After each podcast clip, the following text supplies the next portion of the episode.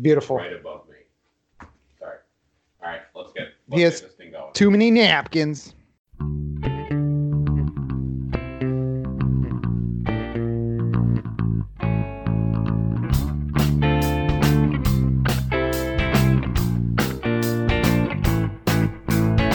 Hello, everybody, and welcome to the December 7th, 2019 episode of the Football Absurdity Podcast. I bailed on that intro because for the first time I'm looking at Evan and Waleed in the same room, and I got very self conscious about it.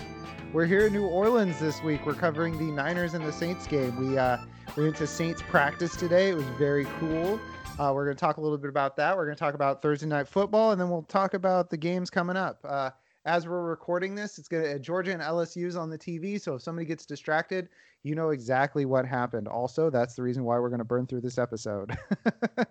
so, uh, like I said, it's uh, uh, uh, our week 14 episode, December 7th, 2019. Let's get the housekeeping out of the way. If you found us on Twitter through the website, um, go to your podcast app of choice. We will be in there, whether it's Apple Music, iHeartRadio, Google Podcasts, Spotify, Stitcher, or wherever else. Um, when you go ahead and subscribe, uh, rate, leave us a review. Um, it pleases the gods that run the algorithms. Um, if you want to chat with us or chat with really a good community of guys that are developing there, um, uh, go over to our Discord. It's tiny.cc slash absurdity, and uh, you can get all your questions asked. It's playoffs week, so you you know you might want to uh, go ahead and get um, your questions bounced off of someone.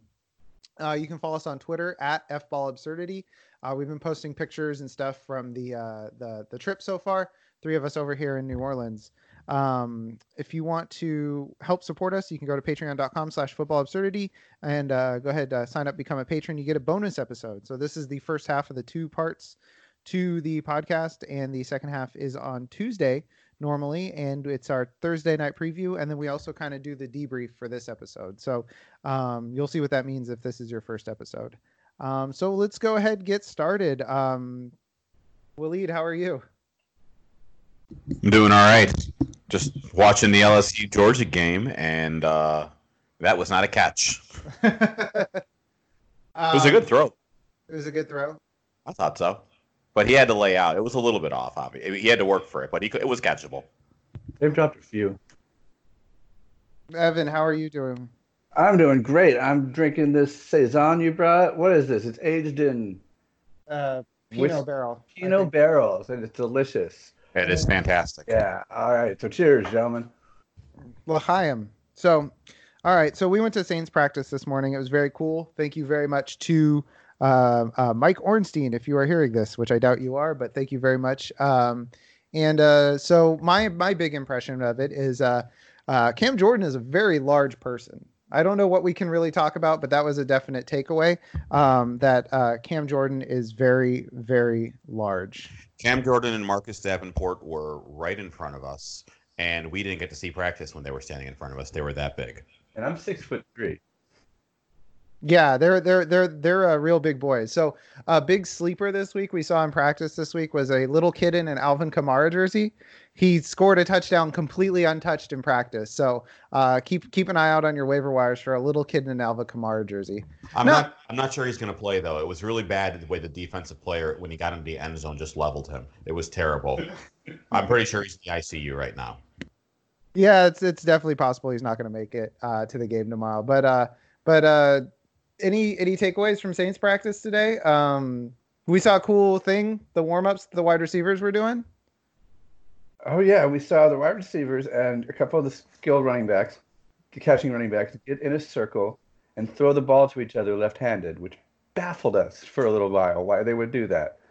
If it was if they were all left-handed, or if it was some kind of a punishment. And so finally, Jeff pointed out maybe they're learning how to catch wobblers, which is the explanation we decided to stick with.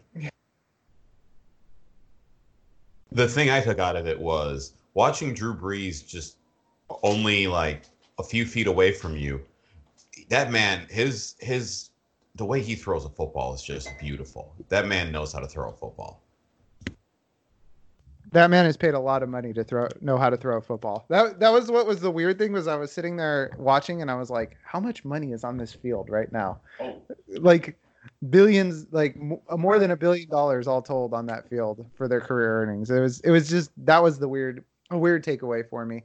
But um, but yeah, any any other any other takeaways from today? Uh, just how freaking awesome it was. I mean, that building is legit. It uh, you can see they've invested a lot of money into making that a top tier practice facility. Like it's it was just great to watch. Yeah. An indoor field for indoor games, an outdoor field for outdoor games, an eight million dollar meeting room. That was the most wild part. Was they they they were telling us that they practice outside for outside and everywhere else for inside, which is that's pretty cool. And I guess it's worth the the investment when you play nine games a year because uh, at least because Atlanta's inside now. So Is it though? Because well, it's seen Drew Brees play outside. well, that's true. That's very true. It's fun being in the same room. We're we're in the same room with each other, people. I know this it's weird. It's time we met after running a small business together for three years. So it's making me very self-conscious about all my all my little ticks and and and everything. So, all right, let's uh let's Consolation, we're totally judging you for every one I know. I'm like like questioning everything that I say. Um so the um yeah, the Saints practice facility very cool, very awesome.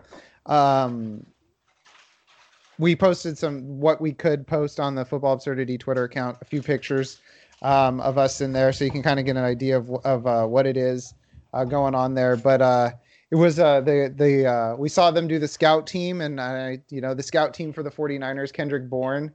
Uh, the guy who did that um, wasn't a fan because he didn't do a great job of uh, recreating Kendrick Bourne because he actually caught the football that was thrown at him instead of dropping it. So that's kind of my last note for the the uh, the the practice today. Uh, it was very cool. We're going to be on the field tomorrow. Uh, we'll probably have some stuff to talk about with that as well. But why don't we go ahead and uh, get started with the uh, actual weekly content? It, it's uh, we start with the Thursday night football review. Um, and this one, it was a Chicago 31, Dallas 24. Wasn't really that close. It was 24 7 after three quarters. And so uh, Evan and I are deferring our time to the resident uh, Chicago Bears fan, Waleed, to talk about the game. I don't even know what to feel because Mitchell Trubisky, for the first time in his career against a top 10 defense, just. Oh my God! I'm sorry. I just got to compliment that. I'm, okay, we're going to talk about the LSU game because That was uh, wild. Mr. Burrow, Burrow, what's his name? Burrow. Burrow just caught his own pass and then ran for a first down. That was incredible. Who cares about the Bears when you got LSU over here? Just like we're here in L- we're it's nice that we're in New Orleans for the LSU game when they're playing for the championship. This is a this is a great weekend for New Orleans. Yeah, he, t- he got his ball tipped at the line of scrimmage, ran for the first down. He's a regular uh, Mitchell Trubisky out there. Oh man. So uh anyway, speaking of Mitchell Trubisky, um three passing touchdowns, one rushing touchdown, and that score is not an indicator for how thoroughly the Bears dominated the Cowboys. It's the first time this year that we saw that Bears offense kind of take control and run away with it. And it makes me nervous cuz on the one hand, I don't want Mitchell Trubisky to get that fifth year option picked up when he's putting a few games together that might not be the future. On the other hand, he, we knew going in that he didn't have the experience in college, so he might need a little more time. And there is the possibility we're just starting to finally see like what he can do. It's it's really the next four games are going to be really interesting to see because technically the Bears, if they won out, could possibly make the playoffs. I think we all know that there's not a chance in hell that it's going to happen. So They need a lot of help. A lot of help. it would be yeah, they need they need the Vikings to lose uh, one more game, include not including the game that they'd have to lose to the Bears. And I don't see the Vikings dropping two of the last four. Not not the way that they're playing right now. I don't see that The either. NFC is stacked. I mean, it's Yeah. So, um, so speaking of a stacked NFC, a team that should uh, probably not be in the playoffs, except they're going to win that NFC East. Uh, Evan, your boy Dak. He uh he didn't play well, but he ended up with a good fantasy day or decent enough fantasy day. He didn't kill you. You know, he uh, actually sprained his left hand and injured the index finger on his right hand. I'm not sure which one he throws with, but either way, uh, it could have explained his 55% passing percentage in that game. And I have Dak in my big money league, and I finally, after playing quarterback shuffle and failing at it horribly, realized I should just start Dak. Except I was like, well, what if he pulls up zero points, a bad game against Chicago, that I'm gonna have ten days to sit here and double second guess myself. But luckily for garbage time, he managed to put together 334 passing yards and one touchdown, which is good enough for me to not think twice about starting him against the Rams in Week 15. So, haha, Dak. You showed Dak showed you. Um, uh, yeah. So the throwing hand thing is a concern. It's you know it, it's a concern for me coming up this week for Baker Mayfield. So obviously it's a concern uh, for Dak going forward. Um, but uh, it's a concern. I need to be concerned. Now I'm concerned. Yeah, you should be. Ah.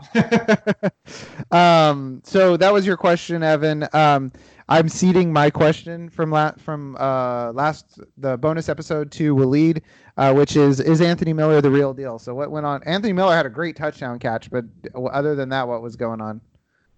Anthony Miller, I think part of the reason Mitchell Trubisky started to do well over the last month is because uh, Anthony Miller has emerged. Like he's showing, uh, he's showing faith in Miller that he was only showing to Allen Robinson. And I mean, you traded up to get Anthony Miller. He's got all the talents, but from what I understand, his route running, like he was not running the right routes. But it looks like he's doing what he's supposed to be doing now, and hopefully he continues to do that. Yeah. So uh, going forward, I mean, we only have a few more weeks this season. Um, but he really two more for um, uh, for Anthony Miller because he already played in Week 14. I mean, is this are we at the point where he's a hot pickup, or is it just kind of too little, too late? Do you guys think? I mean, I don't even think I, I doubt he's available in leagues. Honestly, at this point, he would have been taken a couple weeks ago. But if he is available, I think he's definitely worth rostering. But I mean, he is available in 80% of Yahoo leagues. Yeah, that's zero. Really? Yeah. Zero. Yeah, because I remember I wrote I wrote about him in the uh, the uh, streaming piece this week. As I don't I don't like to write about Thursday night football guys, but um, I put him as a decent pivot. Okay, now I'm starting to wonder what I had for. Cause... And I just realized I was muted, but what I said was I had him going in the uh, uh, streamers piece this week. Um, as a good pivot because we don't usually do Thursday night football, but I, I couldn't oh, myself. Yeah, no, I'm crazy here. I was wrong. I actually even wrote about him on my waiver wire article last week, where I said he was he's owned he was owned in 12 percent of leagues before that Thursday night game. Yeah, and I'd say his next two matchups. Uh, I I mentioned his matchup against the Cowboys wasn't even a favorable one, and he still did well. But I think that I think he is worth rostering.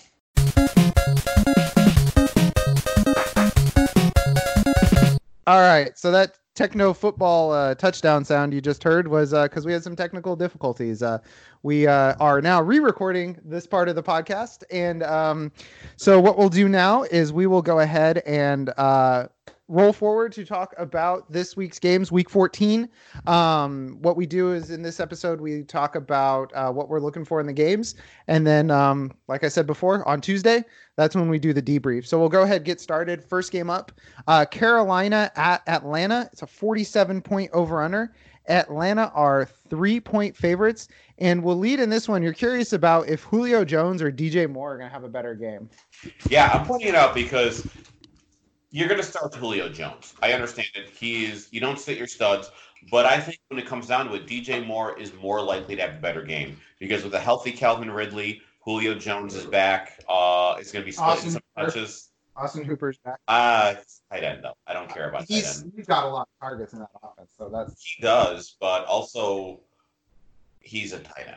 I don't like tight ends. Tight ends are garbage. Okay they're not worthwhile. They're not worth my time to talk about until I start talking about tight ends later, which I probably yeah. You're talking about you. You have a, a Vance McDonald question coming oh. up again. So you're definitely want to talk about tight ends. Yes. But um, I mean, I agree. I agree.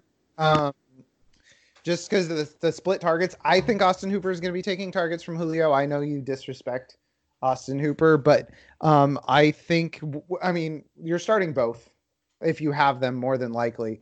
But I do think that DJ Moore has the higher upside because no Greg Olsen, and it's the passing game is going to be basically Christian McCaffrey and and uh, DJ Moore with some Curtis Samuel thrown in. Deep sleeper maybe Ian Thomas, but I think that um, DJ Moore has a better chance of scoring a touchdown. Yeah. All right. Evan has nothing to add. No, I don't. All right, then why don't you talk about uh, Riverboat Ron being gone? He got fired this week It's um uh. In- I will actually. I'm going to throw in something real quick. Over the last month, too, DJ Moore has been like top three receiver. Yeah, So that's ties what I was saying. I got a lot of people concerned who own CMC and DJ Moore, and the good news is you don't have to think about it at all. Maybe they'll get a little worse. Probably not because Norv Turner's play calling and whoever's stepping in for Riverboat Ron, that weird guy, is going to try to play even harder. But even if not, you're starting them no matter what. So don't think about it. The question is, is Curtis Samuel going to take a step up or a step down? That's what we're going to find out during this game. Back to you, Jeff.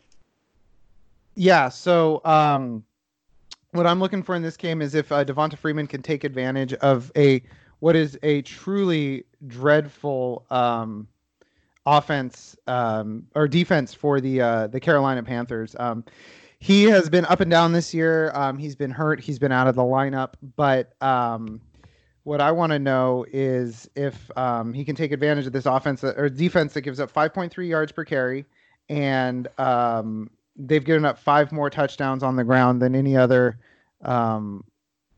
team in the league. So that's what I'm looking for going forward. Maybe for next season, maybe for 2020. We'll see what's going on there, and um, uh, we'll go from there. So the next game up on the docket is going to be an AFC matchup. It's Baltimore at Buffalo. It's a 43 and a half point over under. Baltimore six point favorites. And Evan's trying to figure out in this one if he should be starting John Brown, who's been a quality wide receiver this year, but he's got a really tough matchup this week. Yeah, what we have here is the playing Baltimore paradox, where somehow Baltimore's great offense makes other offenses act crazy. And so a lot of people are ranking John Brown outside of the top 24. I know you've seen it, Jeff. I've seen it. Yeah, where'd you see it? Uh, the the crazy uh, offense. 49ers last week, um, fourth and two on like the 22, 23 yard line, and they take an end zone shot. They know team teams know that this offense is not going to give them a lot of chances, so they have to do these high variance plays. And and the 49ers are not that type of deep shot team, and and the Ravens just make people go crazy. Yeah, exactly. And John Brown has started every game, and he scored at least seven and a half points a game, and scored ten or more points in all but two games. This isn't a wide receiver two slash three flex consideration. Put him in, people. Come on, he's Mr. Consistent. So I'm watching to see if Baltimore changes up their game at all. I'm still starting John Brown, but I want to see, excuse me, Buffalo. I'm watching to see if Buffalo falls for that. Oh my gosh, we're all acting scared, shook nonsense. Yeah, and I mean, if you want a high variance quarterback, you want Josh Allen. He's the most high variance guy in the league. So, And Willie- here's the thing too. Uh, over the last month, John Brown has been a wide receiver one. He's been a top twelve guy. You don't sit a top twelve guy. As simple as that. What's wild is he's been a over the last two seasons he's been a top twelve guy, except when he was with Lamar Jackson. Isn't that it, like with Weird. with Lamar Jackson? He had like like he was getting like a target and a half a game. It was something wild like that. He probably just didn't see the football. So, Waleed, you're also wondering about another Bills player. You're wondering if you should start or sit Devin Singletary um, in this game, and I'm wondering. I'm going to ask you if if he's startable for the rest of the year because he's got bad matchups for the next three weeks. And that's pretty much where I was going to go with that. Is unfortunately Devin Singletary has been definitely flex worthy over the last since he's come back from his injury. But his matchups, uh, Baltimore, you're not you should not start a running back unless he is a running back who you know is an RB one type guy. And his matchups for the rest of the year, I wanted to say who is he playing? It is It's at Pittsburgh and at and New then- England. Yeah, I knew New England. I couldn't remember the middle game. And Pittsburgh is a top five defense against fantasy running backs. New England is the best fantasy defense against opposing running backs because you know, um, well, they because they play in the AFC East mainly. Most, yeah. So, um, uh, my question: We're just making a triple bill stack because there's no real questions about Baltimore. It's uh, it's uh, it's about Josh Allen and what it is is um, what is this is his first real test since they played the Patriots back in Week Four. Now I know you can contest that Dallas last week on Thanksgiving was a good defense, and um, in the lost episode, Waleed did contest that.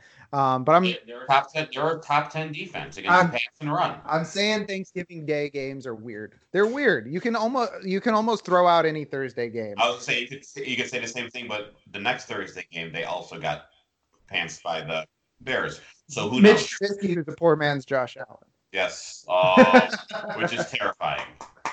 terrifying prospect. But I want to see how he does in his first real test since that New England game. Since then, he's had uh, at least 17 fantasy points in four point leagues every single game. He scored at least 20 points in his last four games. They've been 25, 33, 20, and 23 and a half. So he's really But- playing well for a fantasy perspective. Here, here's the big thing too. He's a top five fantasy quarterback. As simple as that. His numbers are really, really freaking good.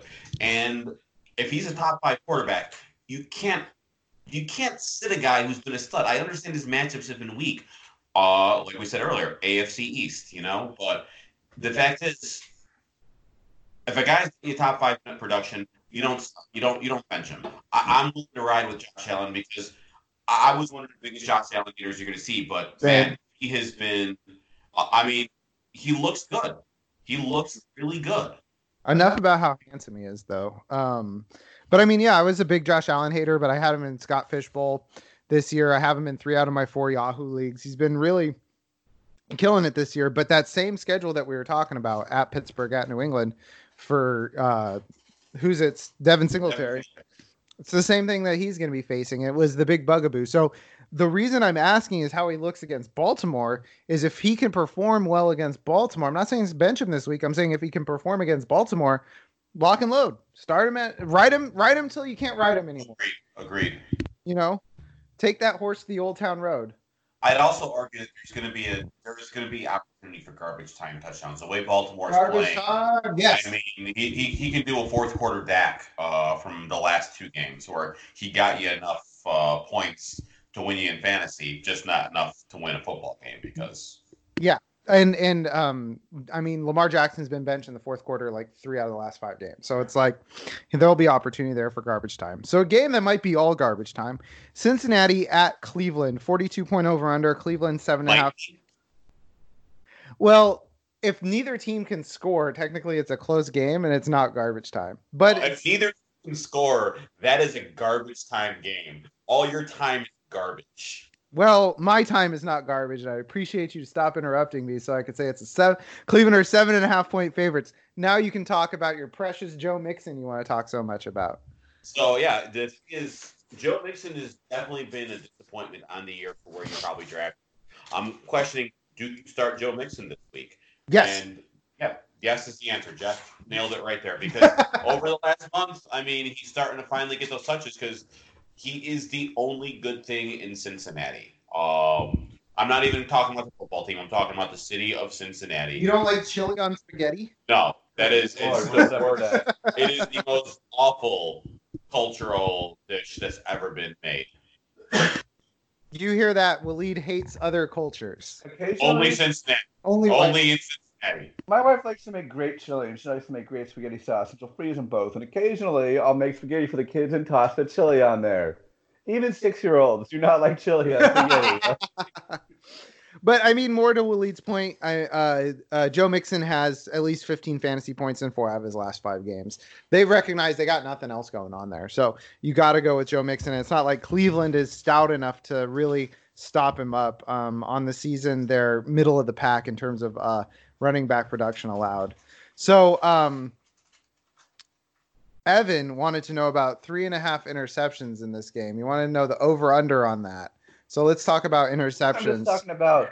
I want to see Cincinnati's defense against an inconsistent Cleveland offense because I'm going to make a bold prediction. If Cincinnati's defense can do well in fantasy against Cleveland's offense, they're a good pickup, 99% unowned for Week 16 against Miami, which is just is like a mini Cleveland in terms of inconsistency. They're like Cleveland, but not as good. I'm I'm saying it. If, if Cincinnati handles Cleveland well in fantasy, pick up their one percent owned defense. Come at me. the one percent defense for too long. I don't know. I got you heard, you heard it here first. Evan is all for the one percent. Evan Evan Hoovler loves the one percent. the the Cincinnati Bengals a high variance play. We'll say maybe let, let let's let's let's calm down Evans roll a little. Well, hold on. Well, hold on. Let's look calm it down a little bit. Maybe a good GPP DFS play. Let me throw a stat at you. Yeah, This week, don't throw things. Cincinnati has 32 total points on defense. 32 total points on defense. However, 27 of those 32 points have come in the last three games. They're a different team right now in terms of fantasy production on defense, at least. And I think that uh, a lot of people are going to find a steal there. Yeah, I mean that that's possible. It's just scary to me to start Cincinnati in the fantasy playoffs. Um, my question is about Baker Mayfield. He said in uh, a uh, a fit of maybe it's bravado, maybe it's toxic masculinity. Mama didn't raise a wuss about his hand injury that he had um, last week. I want to see is if uh, maybe Mama should have raised somebody who is smarter in taking care of his body. Because if he's out there and he's throwing fine, he's got no problems with his hand. Go ahead, as you were going to already use him, use him. If he was a streamer for you, go for it. If he was the only guy you got, go for it.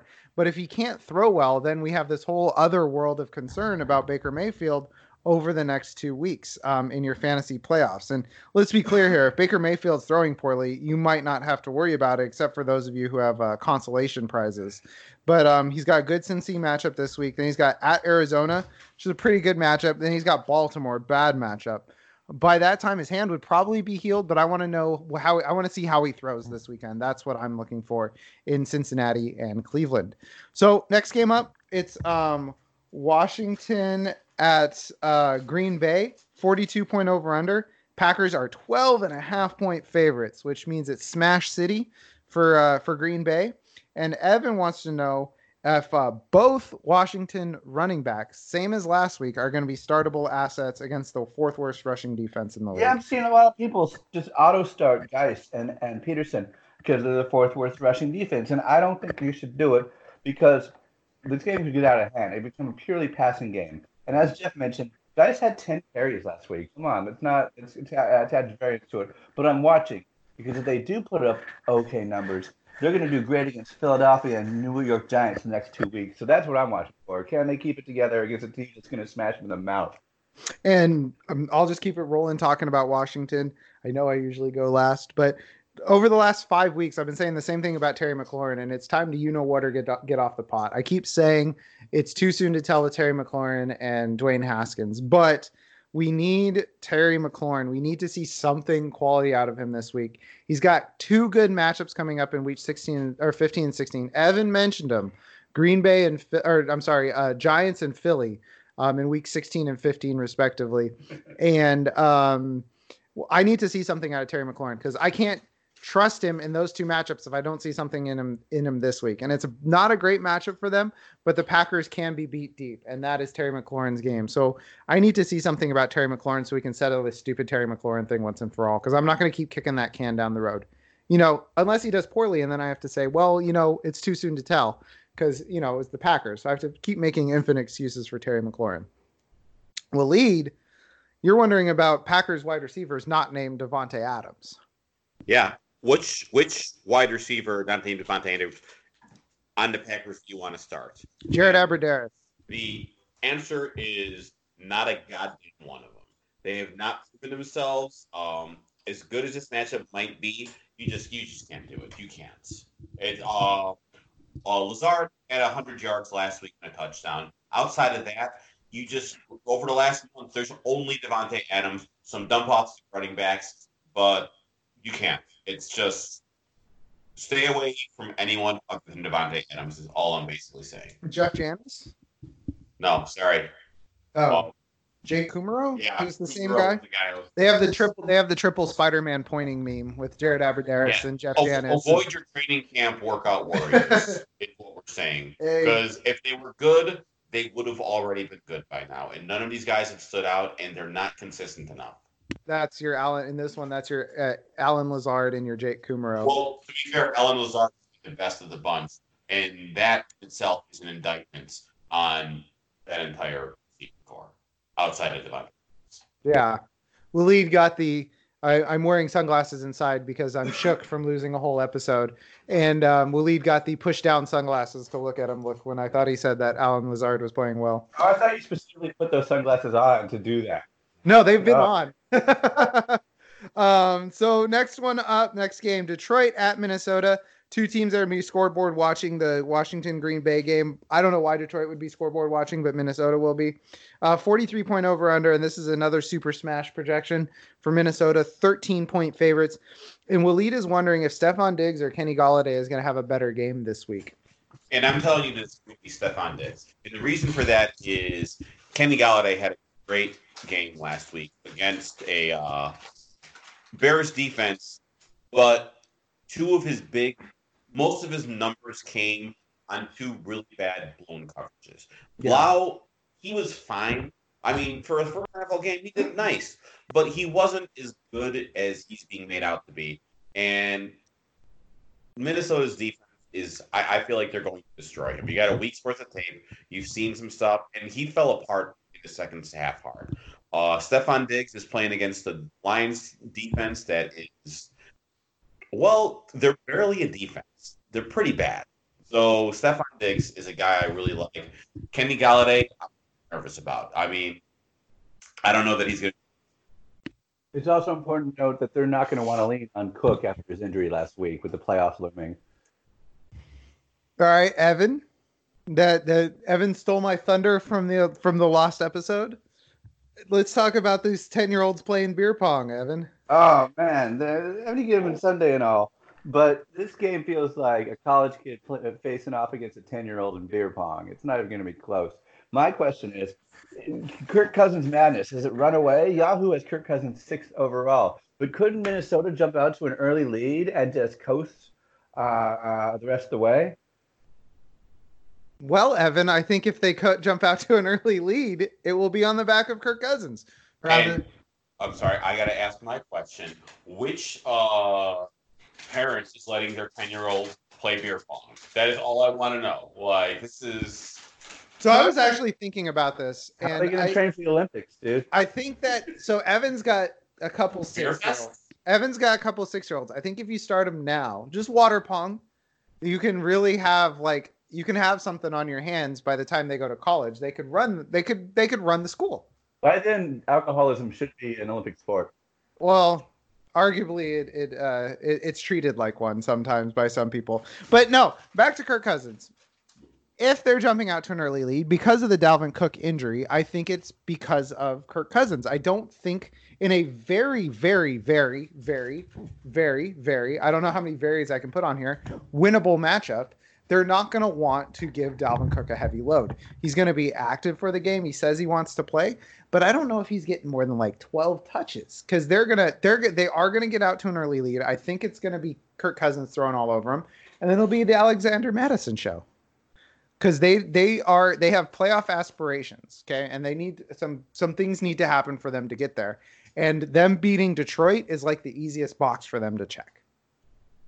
So I think that it'll be a Kirk Cousins game. I think that him being uh, ranked that high is because they will get out to an early lead, and it'll be because of him.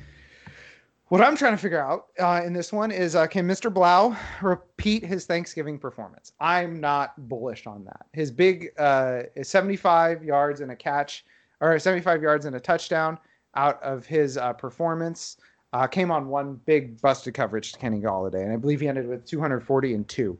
So it's not like you know it was 75 of 315 or something. It was, you know, like just uh, over 25% of his yards, give or take, were on that play. So it's like, you know, I'm not confident that Mr. Blough is going to do this again, even though Minnesota has been shaky at times on uh, in pass defense this year. So I'm going to say that he can repeat his Thanksgiving performance. I'm pretty sure they're also going to lose this week. Ooh, there you go. So he can perform. I, I mean, if you're really looking at 240 and two as something that you're trying to start, maybe in a two quarterback league.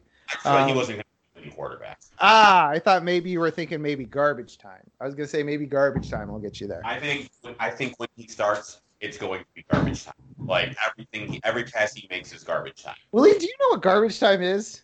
You keep saying you're like it's all garbage time.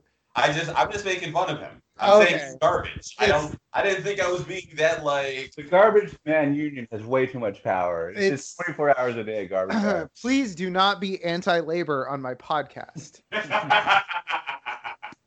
Notice how it became my podcast there. All right, next one up, game of the week. Game we all traveled around the from around the country to see. Uh, one of the last most important games of the season.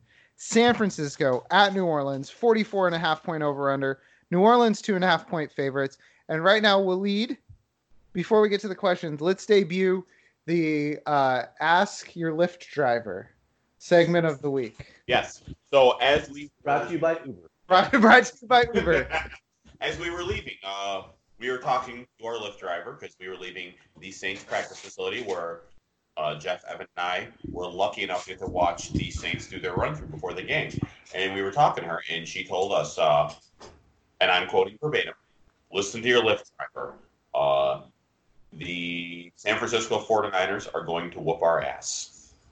There it is. That has been uh, this week's edition of Listen to Your Lyft, Driver, presented by Uber.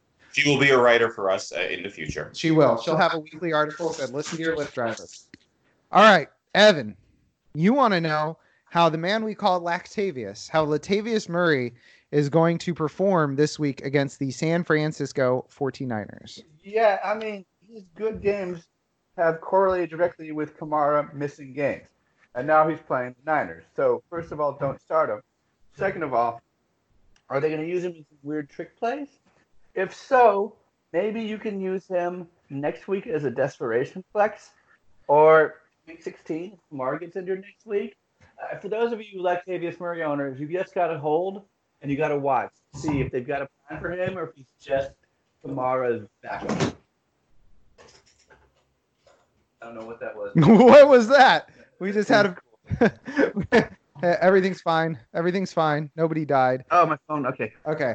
Uh, I don't know if it picked up, but we had a loud thud in here. Um, so Waleed, he wants to know about Michael Thomas this week and and uh, how he's going to look against this second rate, uh, second ranked, not second rate, second ranked defense against uh, the wide receiver this season. Yeah, Michael Thomas is playing a San Francisco 49ers team that has been the number two fantasy defense uh, against wide receivers.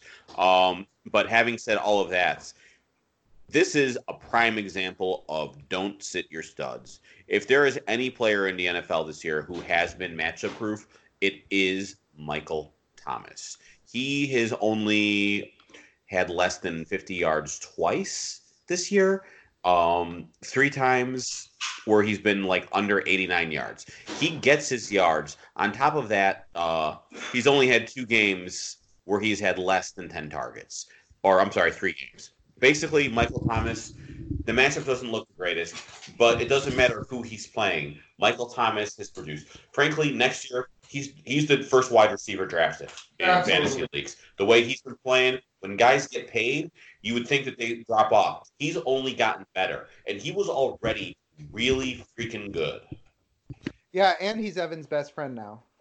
Oh, that's true. They, they uh, we were in the Saints um, Meeting the Meeting team room. team meeting and he came in, said hi. They made eye contact. You could see it. Evan's Uh, uh, Evan Evan's knees buckled. Guess where he, He went swooned. to school? Ohio State. Yeah, that's why they're best friends. We're getting a lot of surprise questions like that. People who have, and this is Michael Thomas, so people who've had uh, a weak game the week before that are usually every week starts, like George Kittle.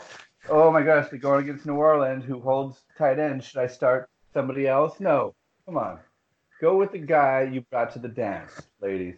ladies. Yeah, don't don't get cute. That's ultimately what what our I think that's what our message is for the playoffs. Is don't get cute.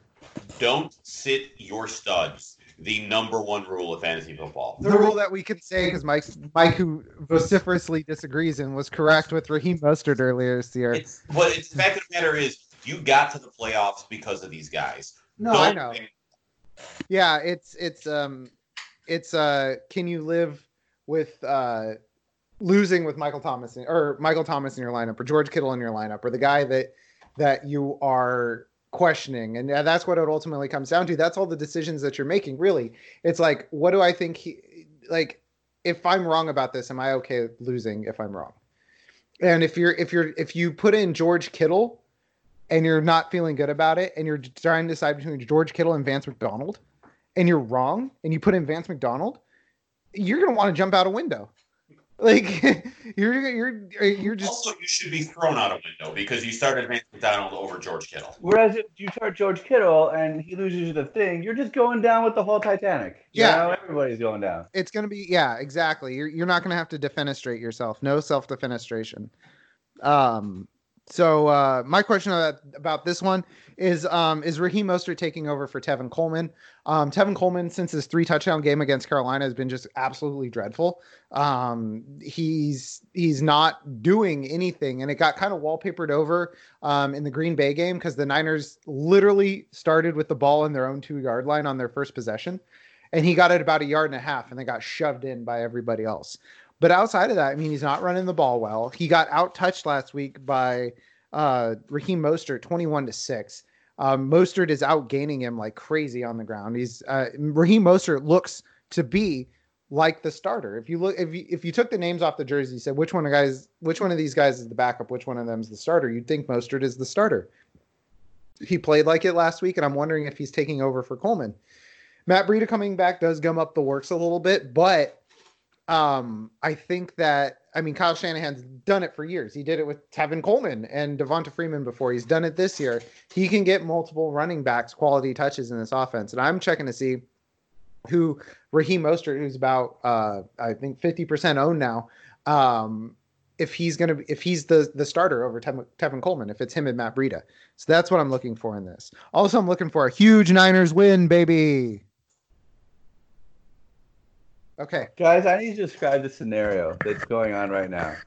Jeff looks like Jack Nicholson, who's just calling the shots and is feeling himself. it's because I am calling the shots and I am feeling myself. Yeah, that he looks That's like all it's two people. people. Yeah, Oh, I have I have a an energy drink and a beer in front of me. it's So good stuff. And people. sunglasses. And The sunglasses on. part. The beer and the energy drink only go so far. This is the like- sunglasses, they they bring it together. This is like a sixth gear of Jeff I've not seen before. It's great stuff. This is this is party Jeff. All right, a game that really I I know I hyped up Niners and uh and Saints, but really the game that we're looking at this week, the huge ramification game, the game for the NFC or the AFC East's number three slot, Miami at the Jets, 45 and a half point over under. Jets are five and a half point favorites. And we got two bounce back questions. Now I look like Nixon. Got two bounce bounce back questions. Sunglasses, Nixon. Sunglasses Nixon. That's me, baby. That's what they always called me. How'd you? They called me that growing up. Waleed wants to know if the Jets defense is going to bounce back. I want to point out that the people Jeff grew up with were the most uncool people that anyone has ever hung out with. That's true. They were my friends. I mean, uh, let's let's be real here. All right. Did you did you start with me? I'm sorry. yes, I did. I, I I, completely blanked. I- I have a I'm mouthful of chips. I, I, yeah, I, I got distracted because I was too busy making fun of Jeff and uncool Nixon. So no, so we're talking about the New York Jets here. The New York Jets defense, um, over the last month, like last week against Cincinnati, they got pants. And the fact of the matter is, it just happens. They their schedule has been one of the softest over the last month, and what they've done in that last month, they have destroyed teams. Uh, they they pantsed the Giants, Washington, Oakland. Uh, this week they were bad, but playing Miami again, and I like them to have a bounce back compared to the first performance against Miami because, frankly, it's hard to lose to the same team twice in the NFL. That team is the Miami Dolphins. Like it, when you're that bad, losing to them twice and Cincinnati. If that happens, I would say this: the Jets are the in football. There, there's no there's no denying. it. But the matchup is good. That game tape. I'm what? You know, I was giving you Adam Gase eyes. Yeah, I was gonna say. Well, Adam Gase eyes. I was uh, just wiping my face at the thought of New York Jets losing two to Miami this year. That was that was when I was. I- I- It's a That's my take. possibility because they lost one. But Jets defense has been really freaking good at fantasy, especially against these mediocre opponents. And Miami has given up the third most fantasy points to opposing defenses. So I feel like this is a defense. This is the last chance you're going to have to really roll that Miami defense because after that, it's just Baltimore, Pittsburgh, and Buffalo. And this is the first time they're actually playing real teams. Wait, Miami defense or the Jets defense? Yes, Okay, you said Miami defense. You lost Oh, no. me there for a second. Miami team is what I meant. To say. Ah, gotcha. All right, Evan. Sam Darnold is he going to bounce back? People, if you have Darnold on your team and you're thinking of starting him, People. start him. Sure, he had two points, 10 points last week. Sure, he had 16 points against the Dolphins a few weeks ago. But in between there, he had 23 points, 32 points, 31 points. He's clicking. He's clicking even more than he was five weeks ago when he had just gotten off in large spleen mononucleosis and faced the Miami Dolphins. This is a different Sam Darnold. Either start him or bench him and get somebody else out. I'm watching to see for next year. Is he clicking enough to Robbie Anderson, where Robbie Anderson enters the top four rounds conversation? Is he clicking enough with his backup tight end that his uh, regular tight end enters the conversation at all? Uh, maybe not, because who knows? The dude got suspended. But that's what I'm watching for. I'm, I'm thinking about next year with the Jets, and I'm expecting a huge bounce back for Sam Darnold. All right. Yeah. Um, this is uh, people were holding on to Darnold for this stretch of the season, and he kind of fell on his face against Cincy last week. But um, I mean, he's had three out of four games in this stretch that have been good. So keep rocking, keep rolling with Sam Darnold. I think he'll bounce back. What I'm looking for is my boy, my boy Michael Gesicki. Uh, as Mike says, he makes you sicky, but he hasn't made you sicky. Three out of the last five weeks, he's been a top five tight end, and in that span, over the last five overall, number six tight end. They're finally using him properly, which is don't block. He can't block. It's his big move. Like people are saying he, he can't get off. Well, guess what? Just use him like a big wide receiver. Use him like they used Aaron. Um, so they're giving him the ball. They're giving him routes. I What's that? Use him like Aaron Hernandez. I said double homicides. Rude. Uh, Aaron Hernandez, according to my Lyft driver yesterday, made forty million dollars a year. So please, please have some respect for for Aaron Hernandez. Um, but Mike Gesicki, he's over his last five games. He's on a pace for over hundred targets for the season. He's had at least six targets in th- in all five games, and um, he's playing well, like I said. So I want to see if Mike Gesicki's playing himself into top eight, top ten, top twelve discussion for next season, or if he's going to fall flat flat back on his face and we're done with Mike Gesicki forever. I will disown Mike Gesicki. That's not true. I will still put him in every sleeper article for next season. He's Uh, still a tight end. We love tight ends. Isn't the official motto of, of football absurdity that tight, all tight ends are good? Always. This is this is, this is gonna be except for uh, Van Donald, except for this week. They're all equally good, we'll say. There, there's, there's, there's there's the way around All right, next one up. Denver at Houston, 41 and a half point over under, and Houston are nine point favorites. And um, Evan, you want to talk about Houston being uh, Yahoo's number three projected defense, but the Chargers have were a bad matchup last week against Denver. I have a theory that the projections on most popular sites are overinflated for defenses facing a new quarterback because new quarterbacks generally get put on a pitch count. They generally get uh, short throws. They generally try to not let them make mistakes. But I see all these sites put the defenses, mediocre defenses, in the top five because they're playing a new quarterback. And I want to make sure Houston is the definition of a mediocre defense. They're so so. I want to make sure that this proves that you can't just pick up a mediocre defense based on having a new quarterback. You should better off pick up a better defense playing a better team or anything else. I mean, San Diego, excuse me, Los Angeles Chargers of San Diego scored one point last week. Yeah, it's um, it's. I mean, maybe they're banking on uh, um, Philip Rivers doing what he did against Oakland again. I don't know, but it's uh, we'll we'll see, and that's definitely one of those. We'll see what we see with that one sort of thing. So, um, Waleed wants to know if anybody in Denver is startable except for Courtland Sutton, and I'm wondering if this is like a rest of season thing um, with Philip Lindsay and uh, I mean, let's be clear here, if it's Philip Lindsay that you're talking about. I mean, Royce Freeman's not startable. No, he isn't. Yeah, I'm no just saying no one who's in anything there. Yeah. It's just uh it's and honestly I'm not even sure that I like Philip Lindsay once because frankly are going to make Drew Lock beat them with his arm. They're gonna stack the box against Lindsay, which is gonna limit his production. Um and I don't think Drew Lock can. Courtland Sutton is startable because I mean he's been I trust him. He's earned the right to keep starting him. Other than that, I want no shares of Denver offense. Speaking of shares of that Denver offense, uh, my question is, I mean, uh, you're you're right. I mean, Philip Lindsay, we'll see. That that's the really the only question is, is we'll see. Where it's a it's all wait and see with Philip Lindsay, but it's not a uh, an exciting thing to uh, try to invest in. But what I'm trying to figure out is how Drew Lo- Lock looks in his second start. He had some throws that were good, like tight. He had some good tight window throws with some zip on them that that got to the target. But then he had some just absolutely dreadful throws that you're wondering if why he's on an NFL field. It was his first game we'll give him some leeway. But what I want to see is uh, how he does in his second start. Is he improved? Is he doing the same thing? You know, I just want to see how he looks to see if he enters that streaming discussion for next season.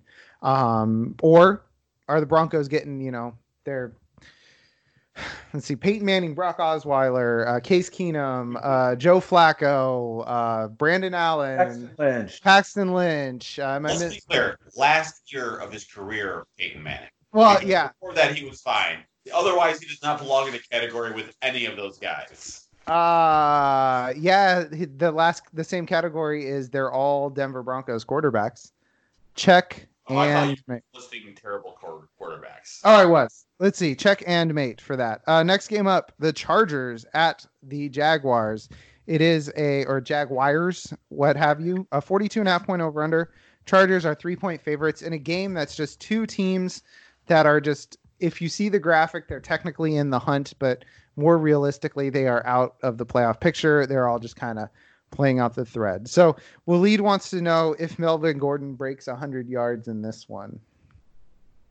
Yeah, what I'm talking about is if you drafted uh, Melvin Gordon, you probably got him late, you're still probably fairly disappointed in him. I'm not gonna lie. Um, last year he was he was not he was not um, what the hell is his name? Why am I drawing a blank on it? Rams running back who Todd got- Gurley? Todd Gurley. He wasn't Todd Gurley. He wasn't McCaffrey. He wasn't uh, Alvin Kamara. But he wasn't that far short of those guys. This year, he's, I mean, at best, it's been a high RB2. And it's just, it's been a disappointment. And I'm not 100% sure he's going to hit that 100 yard mark going on the road to Jacksonville. I said it before and I'll say it again.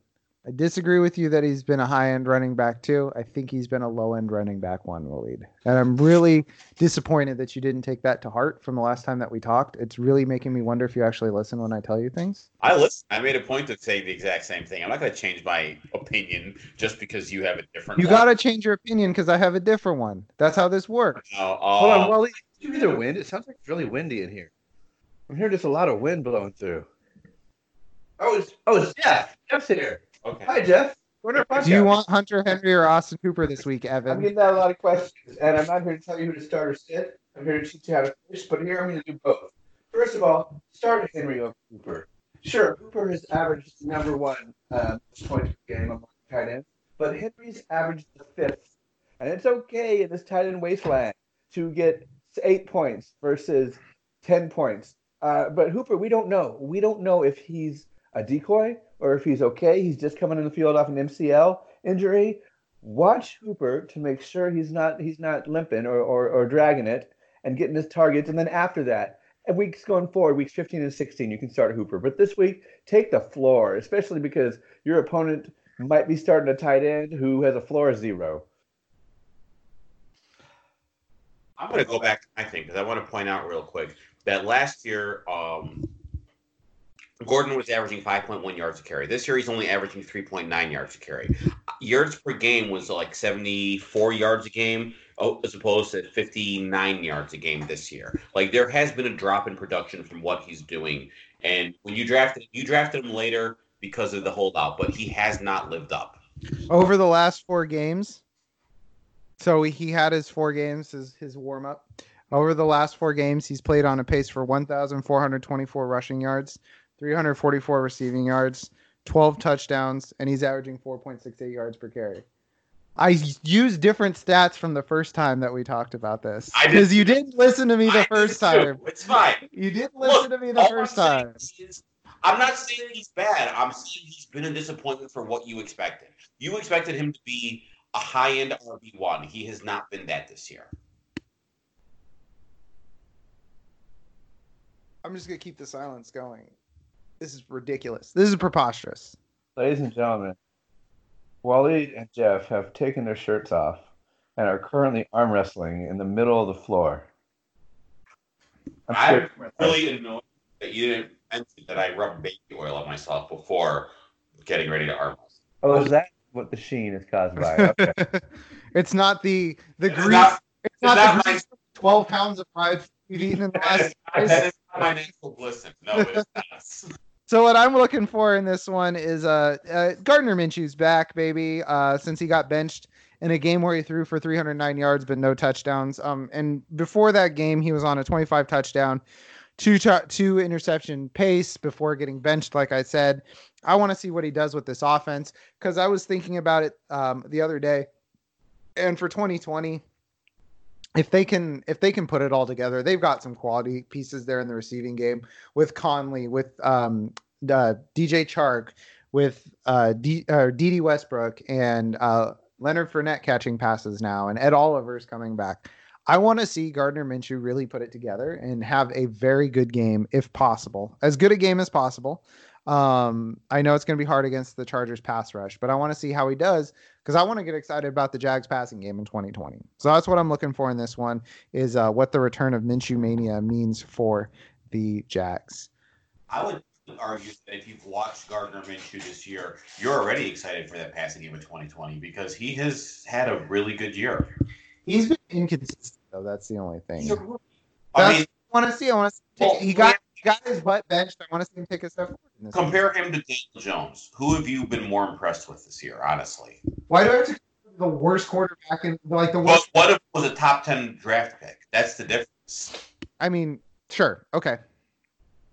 I I I, got nothing. I got no response to that because I was never excited about you acting like I was ever really. No, I know what you're saying, but Daniel I, I, Jones- I, I'm rewriting history. I kept calling him Danny Dimes. I'm rewriting history. But to be fair, like Daniel Jones is uh as hard as we are on him, like I've heard the arguments about his turnovers, but Peyton Manning threw for like a, a league high interception rate, just like Daniel Jones. Like rookies make those mistakes. Daniel Jones has shown flashes of why he was a top ten quarterback. But having said that, Gardner Minshew has also shown like the differences in their draft position. For where he was drafted and what you're getting out of him, there's a lot to be excited about. Okay. I mean, yeah, I, I, I, I, come week one of next year, I don't give one iota of a crap about what their draft stock was. That's what I'm saying. That's true. But I'm saying from what we've seen from this year for rookie, they're like even if he even if he poops the bed the next uh, few weeks, I'm still going to be excited for Gardner Minshew because he showed me enough to make me think he can build on that. Okay. Sounds good. So, uh, next game up is uh, Tennessee at Oakland. Uh, 48 point over under Tennessee, two and a half point favorites. Evan wants to know about this uh, Josh Jacobs uh, a fra- shoulder fracture thing. What's going on with that? He shows up on the injury report all week. Every week he drops great numbers. Uh, if you're like me, you've got him in the playoffs, and uh, he's going to play this week. But I'm wondering about weeks 15 and 16 because his shoulder has to be getting worse, unless it's just you know a Bill Belichick easy and strategy to put him on the injury report every week. So I want to see if he shifts to favor his other shoulder when he's lowering it and, and, and, and trying to push through the pile. I want to know if maybe I should put somebody else in weeks uh, 15 or 16 when it when it happens. Uh, so I'm watching uh, Josh Jacobs specifically to see how bad that shoulder injury is. It as bad as they seem to say it, or is it not? Because he's a guy who I might be starting weeks 15 and 16, who might give me a flop that I could have seen coming on. Yeah, and it don't fit. so um, in this one, uh, Waleed. What you're looking for is you want to know if anybody uh, wants uh, wants an AJ Brown. I'm saying uh, fire up your AJ Brown shares. Now, here's my thought on this: is AJ Brown is the number one receiver in Tennessee, which is not necessarily the most exciting prospect. But the fact is that that team is a lot better than it has been uh, in a passing and off- offensively overall. Um, what what I'm excited about is I feel like if you desperately need someone, like in you're a six seed who's looking to start, uh, who has to be a three seed, maybe you have like a who's not who's out this year. You need He's got tummy troubles. yeah, and you need someone who's going to possibly put up a big game. Uh, AJ Brown can boom or bust, but when he booms, he is unbelievable. Like he's a guy next to him who's going to be really, really. He, people are going to love him. He's going to go high. He should go high. He is like he earned draft stock. I'm saying this is a week where if you need to go for a home play, AJ Brown is the guy you want to be. All right, and my question piggybacks off that, which is the Ryan Tannehill situation. Ryan Tannehill's had double digit touch or double digit. He's had multiple touchdowns in every single game he started this year, um, which is six straight. He's been a top five, top six uh, quarterback in in the last six weeks, or his last six games, seven weeks because of the bye. Um, he's been a startable quarterback, and my question is: is if is Ryan Tannehill gonna end up with you with egg on your face for starting him, and you were like, "Come on, I really should have thought that through with Ryan Tannehill," or is he gonna is he gonna run run the table? And because it's an either or prospect for your season, because Ryan Tannehill, when he's uh, when he's gonna implode, I think it's gonna it's gonna be a, a, a weak killer for you. So it's like you're either if you got Tannehill and you're starting him, you're either riding him to your championship or you're riding him till you can't anymore. But where, but where is he going to implode against Oakland's non-existent secondary? Week 15 against Houston's bizarrely bad secondary. Week 16 against New Orleans' weak spot secondary. Where is well, it- we we just got done talking about there's only one good wide receiver in Tennessee. It's AJ Brown. He's the number one wide receiver, and even then he's inconsistent. Oh, I think you'll disagree when you see my DFS lineup. And That's and, call keys in business. and what you got there in New Orleans, you got he's going to get Lattimore, you know. And at the same time, my question is not the matchups. My question is Ryan Tannehill spent was this three, four, five, six, seven years in Miami. Yeah, but um, my counterpoint is that time was spent in Miami. Um, And Tennessee is better. well, apparently it is because Miami looks like hot trash. Um, I'm not sure. I believe that they know how to develop a quarterback. Because I'll tell you what now, what Tannehill's doing this year. If if Tannehill is you no no no no no no no you can't have I don't think Miami can develop a quarterback and Ryan Tannehill is going to do well because if anybody developed Ryan Tannehill, it is the seven years he spent in Miami, not the seven months he spent. I'm not sure they weren't hamstringing him because the fact of the matter is, as soon as he left Miami, he's starting to show that he was a legitimate quarterback. You were uh, in the previous podcast that was unfortunately lost to the lost to the yes the sands of time. Uh, you mentioned that everyone was making excuses for Mariota that it was the pl- players around it, the pieces around him. Uh, the minute Tannehill had those pieces, he showed, oh, if I have an offensive, a functioning offense, I can do things, and he has. So I feel like Miami was a problem with Tannehill, and we're seeing things. He's been good. He's been really good since he's taken over. It's pretty black and white. Tennessee quarterback management is better than my quarterback management. Sense to cut to pitch Mariota after four seasons, whereas Miami's team management didn't have the sense to bench Tannehill after four seasons. Therefore, Tannehill will do great on Tennessee. I love that logic so Airtight. much. Airtight. You can't you can't find a flaw in that level of analytics right there. It's like a circle. All right. So my point was is we have a much larger sample size of Ryan Tannehill being bad than Ryan Tannehill being good. The team team change be damned. It's not going to make a bad quarterback good overnight. It's going to make a bad quarterback competent and is but he's throwing the ball the last 3 games like 18, 19 and 22 times. You I don't feel comfortable with that. And my question, literally my question is is he going to vomit all over himself? And if so, when? That's my question. So next game, Well, my thought is basically I just want to say, um, until he vomits over himself, I'm willing to trust him. That's what I said. I said you're going to ride him either to your championship or you're going to ride him till you're out of the playoffs. Okay. That's Then what we're- I said. We are yelling at each other about the exact same thing, Because- coming from completely different angles. Because you don't Listen, Ladies No, I'm and just- gentlemen, I'm- Jeff and Waleed have both entered the ring and stripped down to tiny speedos and are I'm doing. posture I'm in doing the- headlock. They've locked each other up. I'm doing the haka right now before.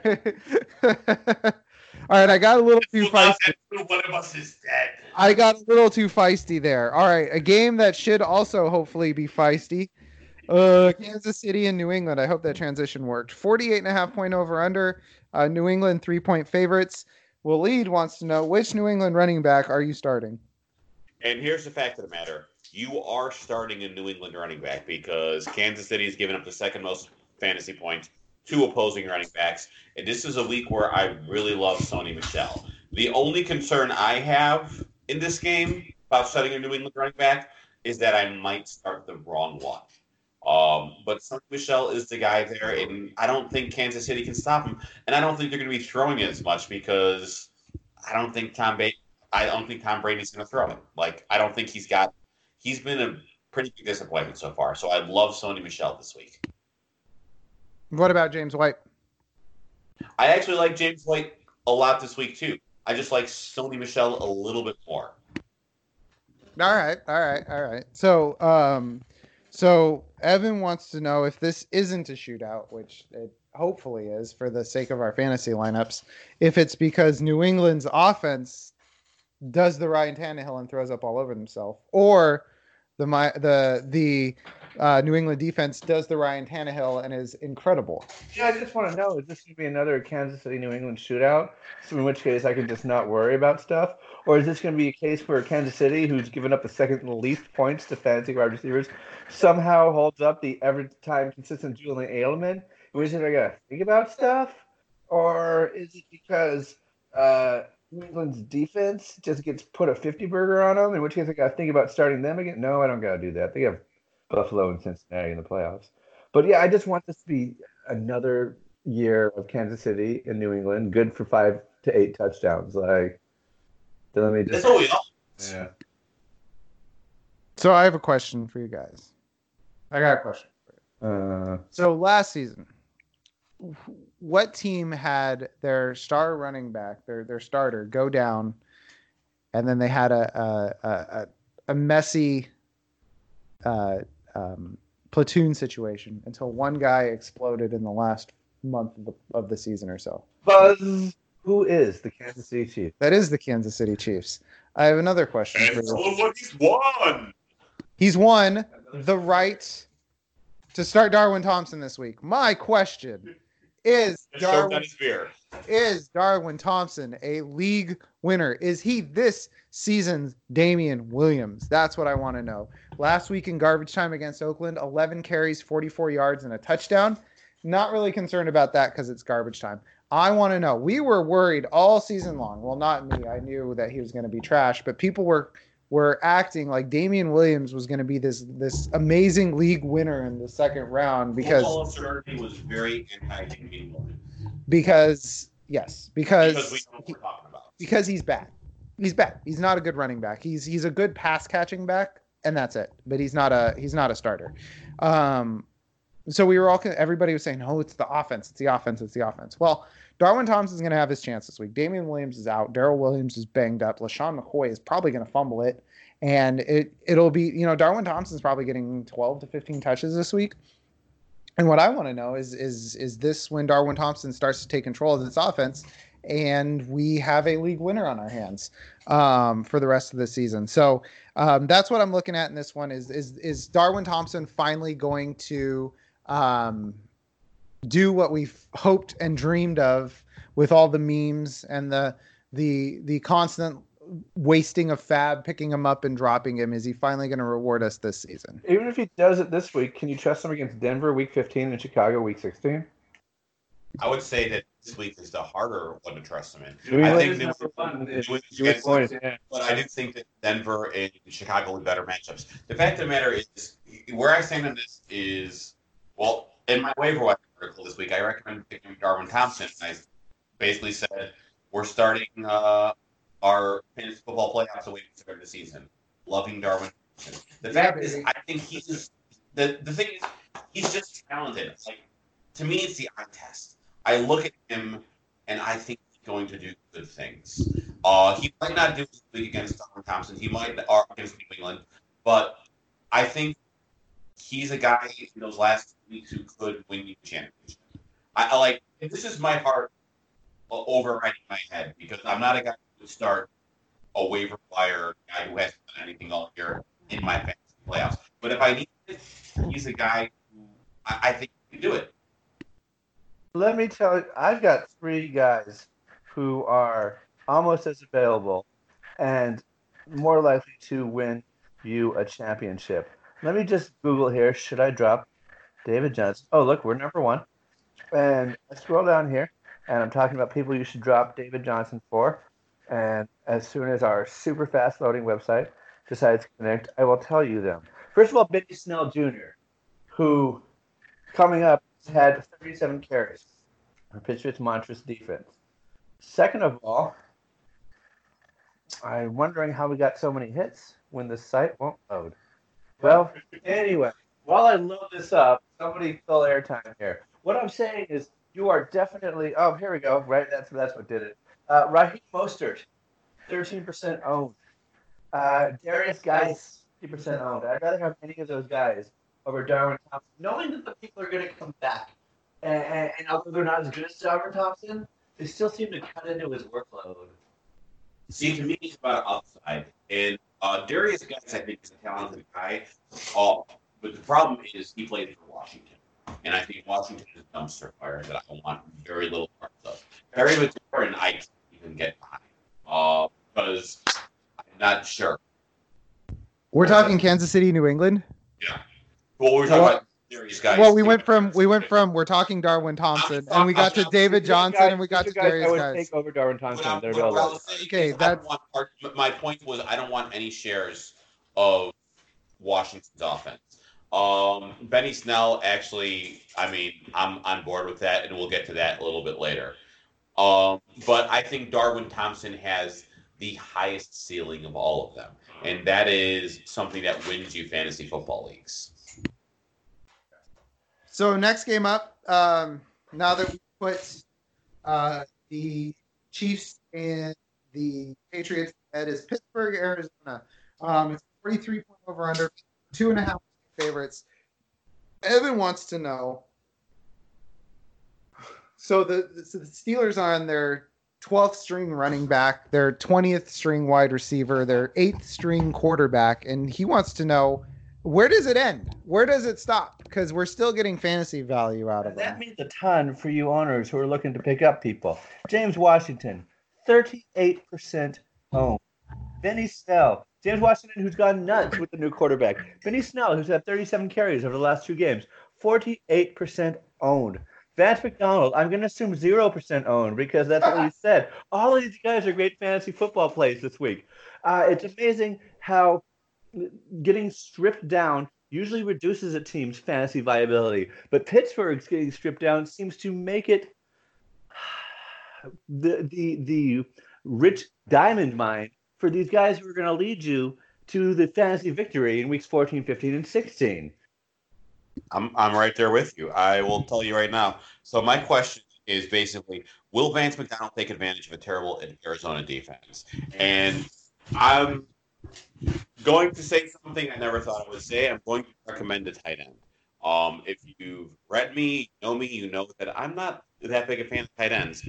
And there are people who will try to argue. Last week, uh, Tyler Higbee was a guy I was recommending. I think the entire all of us were recommending that you start Tyler Higbee against Arizona because Arizona does not know how to cover tight end. They've given up the most fantasy points to opposing tight ends. Yeah, Um, we're, we're all on team hashtag don't overthink it. Team hashtag uh, fantasy isn't that hard. But we are also on team uh, Vance McDonald, not very good at tight end. Uh, Jeff, Google Vance McDonald sleeper. If yeah, you're, yeah. Uh, why your sleeper sucks.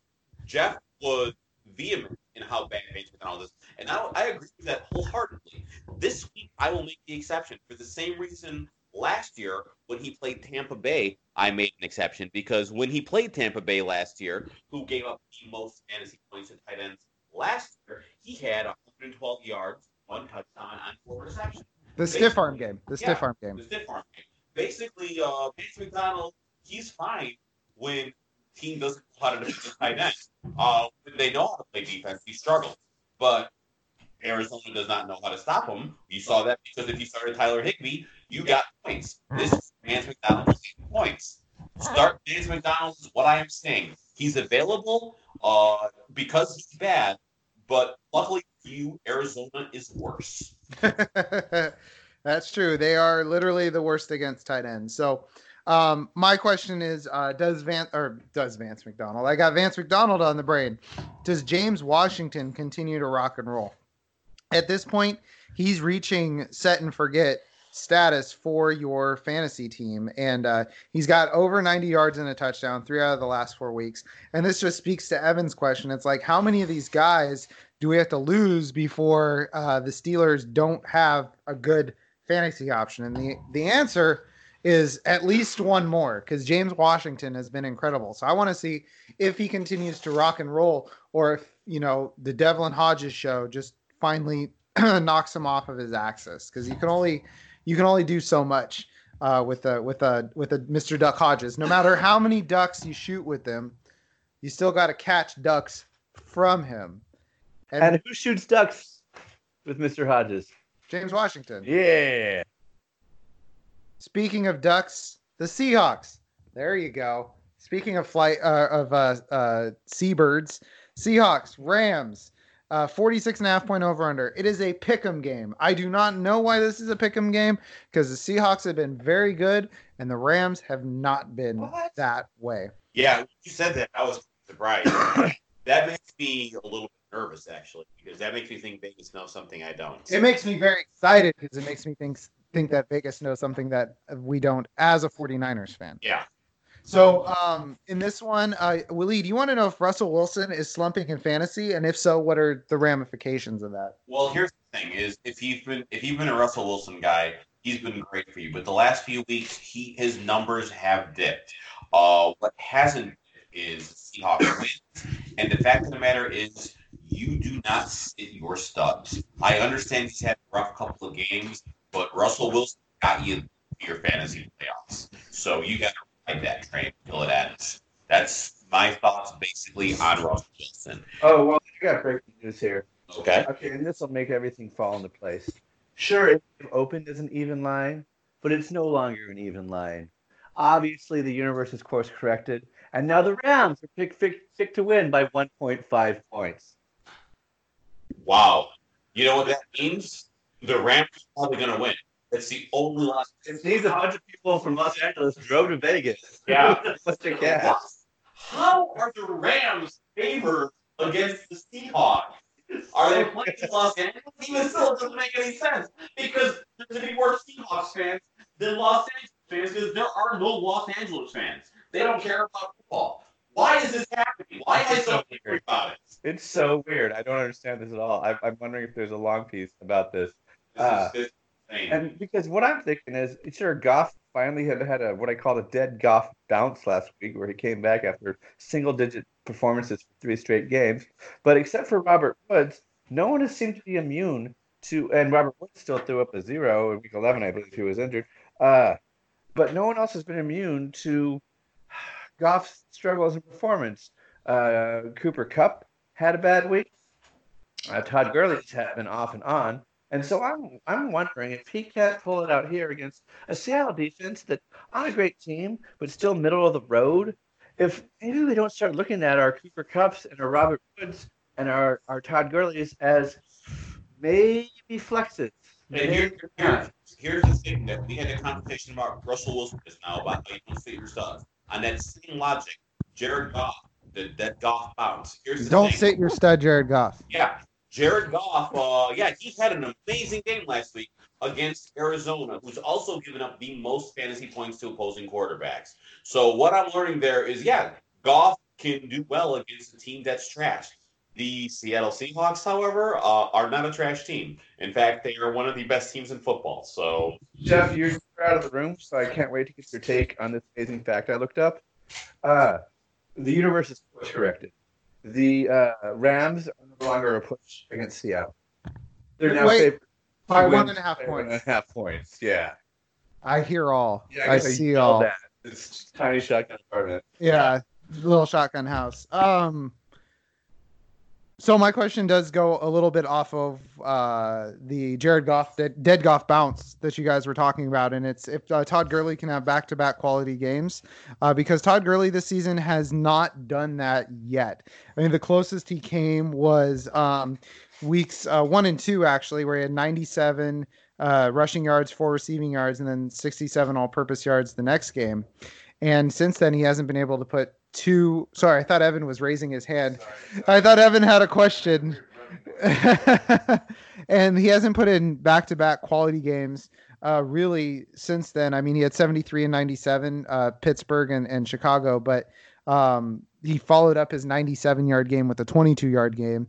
And now he's got 115 yards last week. So what's he going to do this week? I'm wondering and I'm worried um, if it's if it's the knee is causing an issue because they ramp it up and it flares up and he has some trouble. Because I've said it before, I I do not purport to be as athletic or have uh, anywhere close to the same medical staff, but I have an arthritic knee.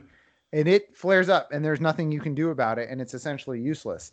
So I'm wondering if that's the problem. Is that um, he's getting these weird workloads? Because I mean, just he had 25 carries in that 97 yard game. Then he had six against Baltimore. Then he had 19 last week. So what's it going to be this week? Is it going to be nine? Is it going to be eight? Is it going to freaking tank you in your fantasy playoffs?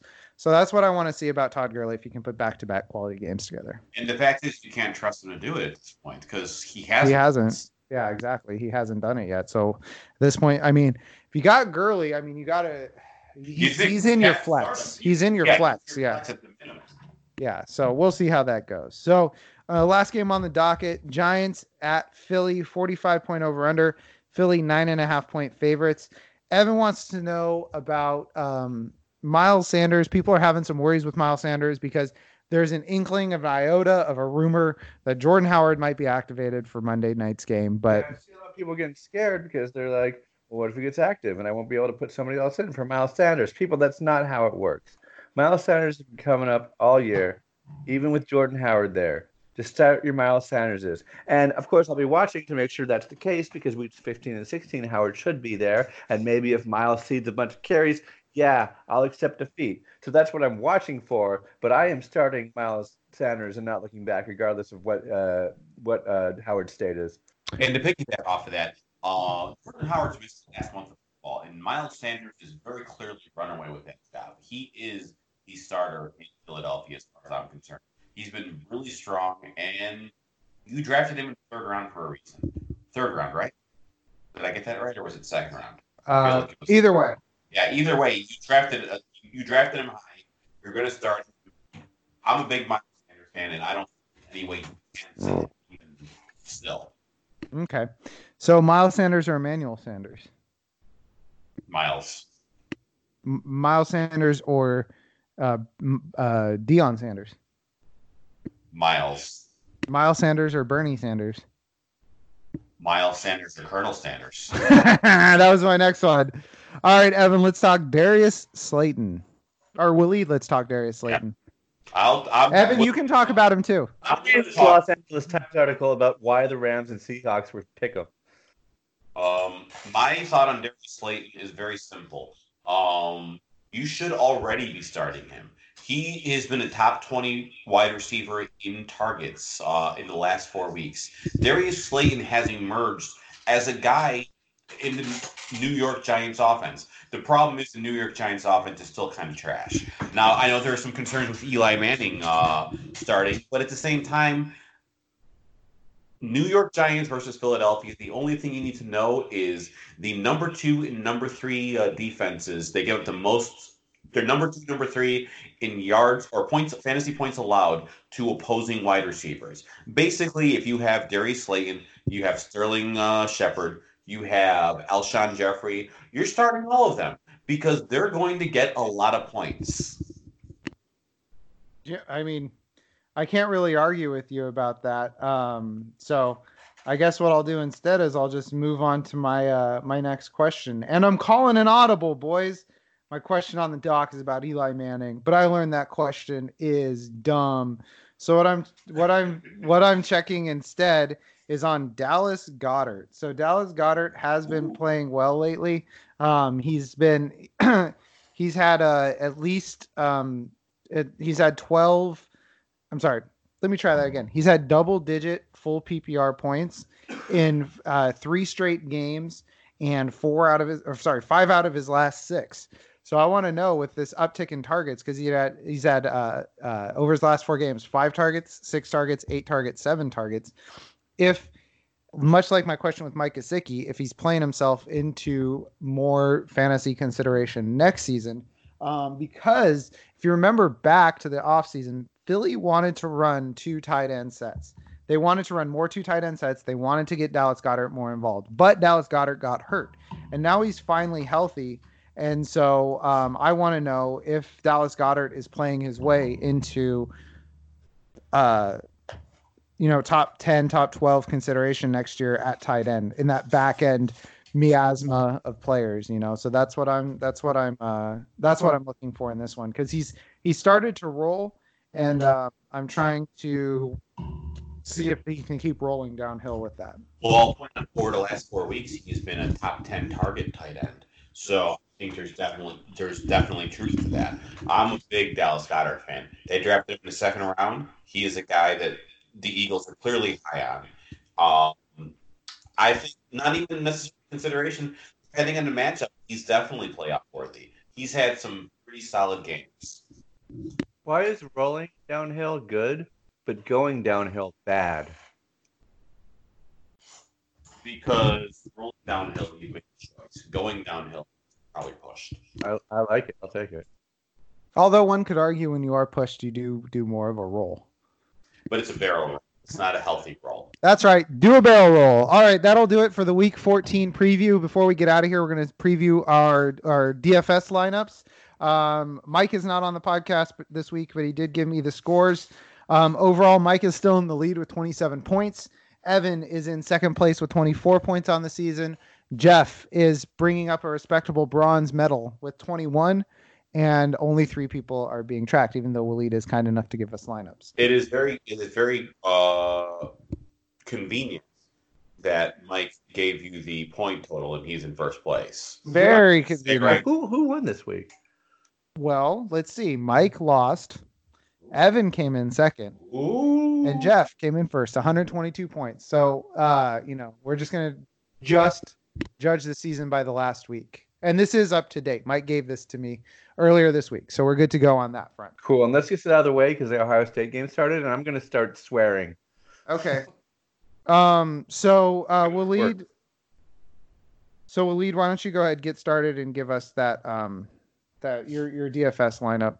We're gonna roll it real quick. Uh, first off, my quarterback, Aaron Rodgers, because he is Aaron Rodgers and he used to play Washington, who's terrible. My running backs, Dalvin Cook. I went with stud running back. It's a good matchup because Dalvin Cook has been one of the best running backs in football. Uh, to counter that, to like lower my salary a little bit, I went with Benny Snell Jr. I'm actually to let yeah, uh, Jeff will explain exactly why. Because Pittsburgh, uh, since Mike Tomlin has been the top running back, has Uh, more 20 plus touch games than everybody except for the Rams. So Yeah. yeah. basically then uh, Benny Snell is going to get the targets to possibly produce. So I'm trusting on that. With my wide receiver, we're going with Alshon Jeffery. If you remember when I said Giants versus uh, Eagles, you start all the wide receivers, and I took my own advice and started Alshon Jeffery. Sterling Shepard, well, same reason. Uh, Stefon Diggs, I went with the Detroit Lions because, well, Stefon Diggs is playing the Detroit Lions, who are bad at football. Vance McDonald, um, you already heard me talk about Vance McDonald. I think we all like Vance McDonald this week. And Devonta Freeman is my flex because he's playing the worst run defense against uh, uh, in football with the Carolina Panthers when it comes to opposing uh, fantasy points. And finally, the Indianapolis Colts. The Indianapolis Colts are playing uh, the Tampa Bay Buccaneers, who give up, who basically is a really good matchup. You can get them at a cheap price, and frankly, they're one of my favorite defensive. They're a top five defensive option. That's my thought. If you read my defensive streamer article, you already know why. If you didn't, go read it. I'm not going to explain it anymore. Bingo. Evan. I, I do appreciate, by the way, that Willie did learn from Evan's tact in the last episode What? about uh, Evan. Let's get your lineup and, and the reasons why, and you'll see. Give me Sam Darnold for 7,700 against Miami because Miami blows. Give me Nick Chubb 7,900 against Cincinnati because Cincinnati blows more. Give me Aaron Jones for 7,800 against Washington because Washington blows the most. Give me DJ Moore for 7,100 against Atlanta because they are not good. Give me James Washington for 6,700 against Arizona because Arizona does not care. Give me Corey Davis for $5,000 against Oakland because Oakland's secondary is not there. Give me Vance McDonald for 5,800 against Arizona because, again, Arizona not good. Give me Minnesota's defense against Detroit because their their freaking quarterback's name is Blows. So I don't know what you want from me. Give me Jarvis Landry for 7,200 against Cincinnati in my flex. Running it down again. Quarterback Darnold 7,700. Running back Chubb 7,900. Running back Aaron Jones 7,800. Wide receiver DJ Moore 7,100. Wide receiver James Washington 6,700. Wide receiver Corey Davis 5,000. Tight end Vance McDonald 5,800. Defense Minnesota 4,800 and flex Jarvis Landry at 7,200. okay, Evan, I'm going to let you get off of the podcast because Wisconsin just ran in a very long. Fudge me right in the fudge hole. He just ran in a very long touchdown, so you can go deal with that. While you were reading that, Jeff and I were looking like, we were like, oh no! don't let Evan look at the TV. He's not going to be happy. All right, my lineup. Inside my V-hole. my my lineup for this week. Uh, I couldn't get away from Lamar Jackson. Uh, t- highest priced quarterback on the board. No Freudian slip this time. Uh, Devonta Freeman. Um, Willie talked about it. I talked about it. Worst defense against running backs this season. Uh, Lenny Fournette's going up against the Chargers. I think he's going to get a lot of catches, a lot of yardage. DeVante Parker against the Jets. Mike Williams has 778 yards on the year this season. Uh, wide receivers are scoring touchdowns about every 170 yards. So I'm banking on that touchdown regression. Robbie Anderson going up against the Dolphins. We're all we're all wearing Vance pants this week. Got a uh, 5800 bucks against the worst t- uh, tight end defense. Nick Chubb in my flex. Steelers DST against the Cardinals. Steelers are huge ball hawks this year, so I think they'll do a great job. So all right, so uh, that'll do it for this week of the uh, Football Absurdity podcast, uh, week 14 preview. Uh, thanks for listening, everybody. Uh, if you got this far, again, please tell your friends, rate, review, all that stuff. Um, we would greatly appreciate it. And um, for Jeff, or I'm Jeff.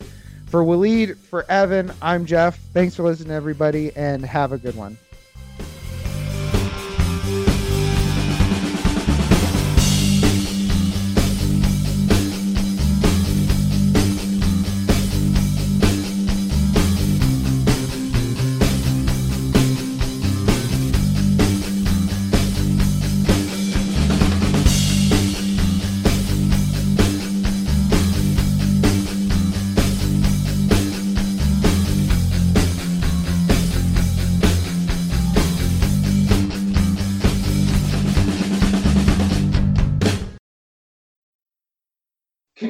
Leave the call?